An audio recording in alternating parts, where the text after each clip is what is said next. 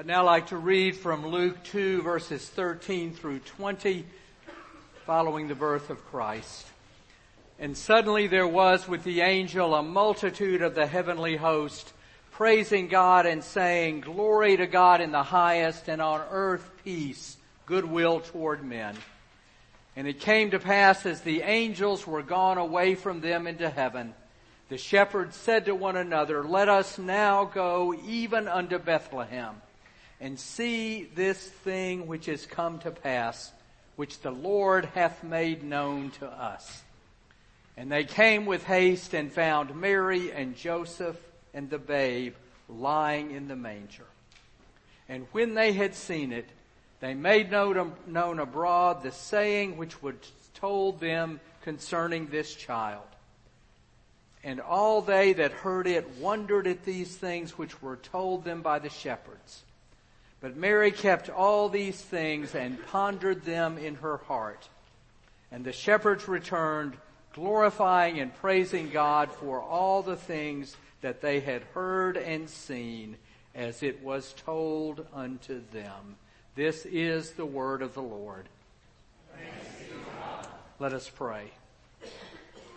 Lord, as we gather on this evening to remember your birth, May the words of my mouth, may the music of our hearts, may the prayers of our minds and lips give you glory and edify your people. In the name of Jesus Christ we pray. Amen. It goes without saying that Christmas Eve is one of the three or four occasions in the Christian year with the highest worship attendance. You all here are number two out of four today. The children's and family service outdraws this service a little bit, but not by much. So congratulations. Number two is okay. Most of us who preach and approach us, most of us who preach approach this day and these services with some degree of anticipation and perhaps a greater degree of intimidation. It never ceases to be both for me. And whether you are here out of deep faith, out of loyalty to someone you love, or out of a sense of hoping against hope for a word of hope, I am glad that you are here and we are glad that you are here. In Christian churches that follow the church calendar, nearly every service in which the church gathers at night is a service that is somber in mood, reflecting the commemoration of suffering and death for which the church has gathered. The longest night service, which we held a few evenings ago, we gather to acknowledge the difficulty of suffering in a season of joy. On Ash Wednesday, we gather to be reminded that we are dust and to dust we shall return. On Maundy Thursday, when we gather, we gather on the night on which Jesus was betrayed. On Good Friday, when we gather, we sing, Were you there when they crucified my Lord? And Easter Vigil, when we gather awaiting but not yet experiencing the resurrection of Christ. But on this night, on Christmas Eve, things are different. We gather with a sense of rapt, beautiful wonder.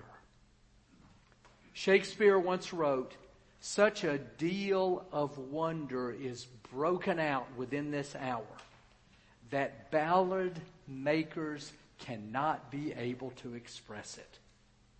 In contrast to all other services in which the church gathers at night, on Christmas Eve, the sense of wonder is so pervasive that not even our most beautiful hymns and anthems, not even our gentlest harp, not even our most inviting soloists and congregational singing can express the sense of wonder.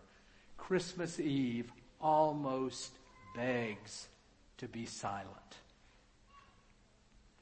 But the impossibility of expressing wonder has not stopped any of us, musicians, artists, biblical writers, preachers, teachers, and ordinary worshipers from across the centuries, from seeking its expression. Here again, just a sampling of the words that we have heard read tonight, with which biblical writers have expressed and the church has adopted to its hopeful use such a deal of wonder. From Genesis, I will multiply thy seed as the stars of the heaven and as the sand which is upon the seashore.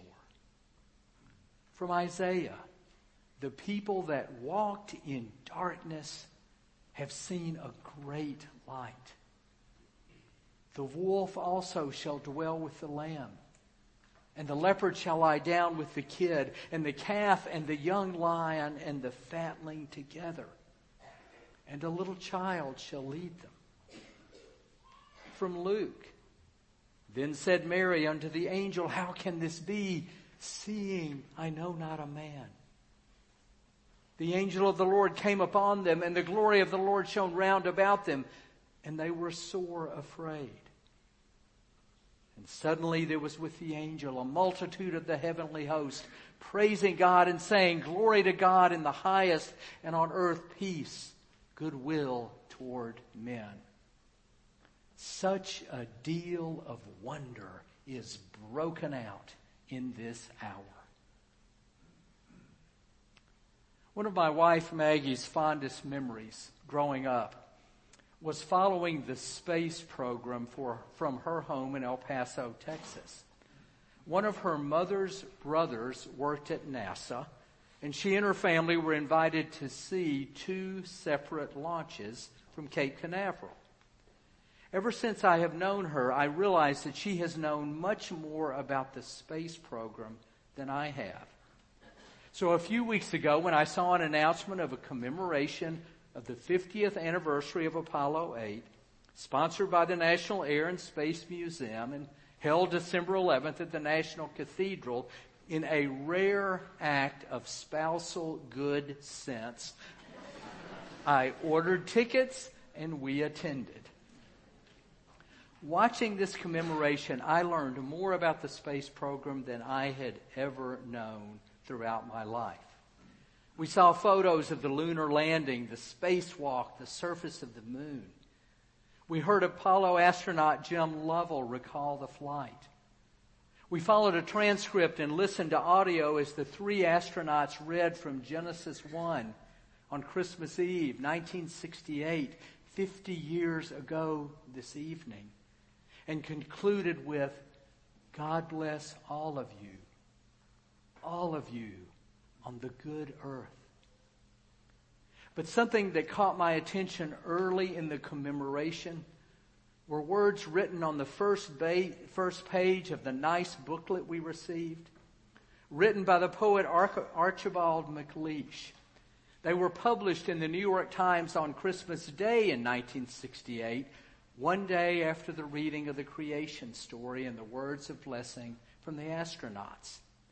MacLeish had written, to see the earth as it truly is, small and blue and beautiful in that eternal silence where it floats, is to see ourselves as riders on the earth together, brothers on that bright loveliness in the eternal cold. Brothers who know now that they are truly brothers. Now, acknowledging that MacLeish's language is less inclusive than the spirit of his words, what MacLeish reveals is that the wonder of the space shot to see the earth as it truly is, small and blue and beautiful, leads to a humility to see ourselves as riders on the earth, which in turn leads to a deeper awareness of human community, riders on the earth together. Together. My friends, I need not remind you that we are in need of such a dream and such community across our world today. Nearly every community we know or are involved in is being pulled and pulled and pulled toward dissolution. Corporate, ethnic, national, political, religious, familial. Even the most intimate relationships we know are not immune from this strain and this pull. We need such a deal of wonder today. We need the reconciliation that it can create. Such wonder asks us, is it not possible for us to derive from the wonder of the event we remember this evening a humility, a humility that leads to community. Is it not possible for us to be so moved by the birth of Christ that we realize again, or perhaps for the first time, that we are riders on the earth together? Is it not possible for us to come to know now that we are truly brothers truly sisters, truly family on this earth that is small and blue and beautiful. If a space shot can instill such a dream in the poet, can the birth of Christ do that for us? The deal of wonder of which Shakespeare speaks comes from the Winter's Tale which I am told is a rare romance in which the bard depicts something that does not happen often in human history, namely the repentance of a king, followed by the reunion, reconciliation, and forgiveness among all the citizens of the land. It is truly a story of the dream of a second chance. But its rarity does not lead Shakespeare to shrink back from expressing the hope for it. Perhaps the most important word in MacLeish's poem is the word now. Brothers who know now they are truly brothers. Another person whose word, whose words appear in the Apollo commemoration booklet was a lesser known figure than the astronauts or the famous poet.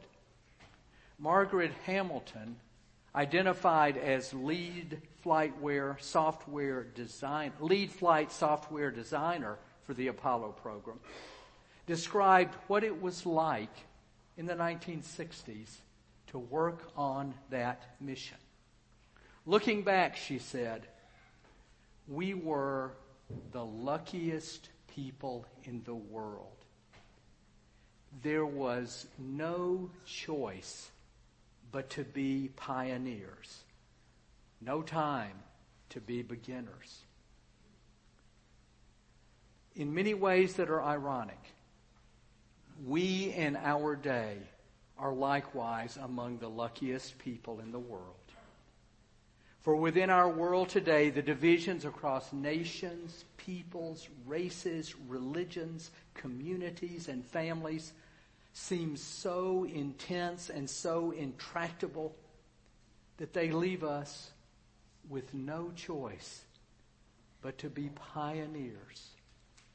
Pioneers in rebuilding relationships and communities that are fraying before our eyes and on our watch. Ours may be no time for beginners, but ours is a time for pioneers for people who will let such a deal of wonder that has broken out in our world in the birth of Christ to lead us all to seek the dream of a second chance. We have heard this dream before. The wolf shall lie down with the lamb, and the leopard shall lie down with the kid, and the calf and the young lion and the fatling together and a little child shall lead them. It is a rare dream. It is a romantic dream. It barely breaks out in the halls of realism and cynicism in which we move. It invariably sounds like child's play in the places and palaces where Pharaoh and Herod reign. But the dream comes from such a deal of wonder that comes to us the birth of a little child. A little child born even in Bethlehem who invites us to allow him to lead us in the dream. Will we accept his invitation to be pioneers? To be pioneers in his name in the small and blue and beautiful earth on which we have been placed as riders together.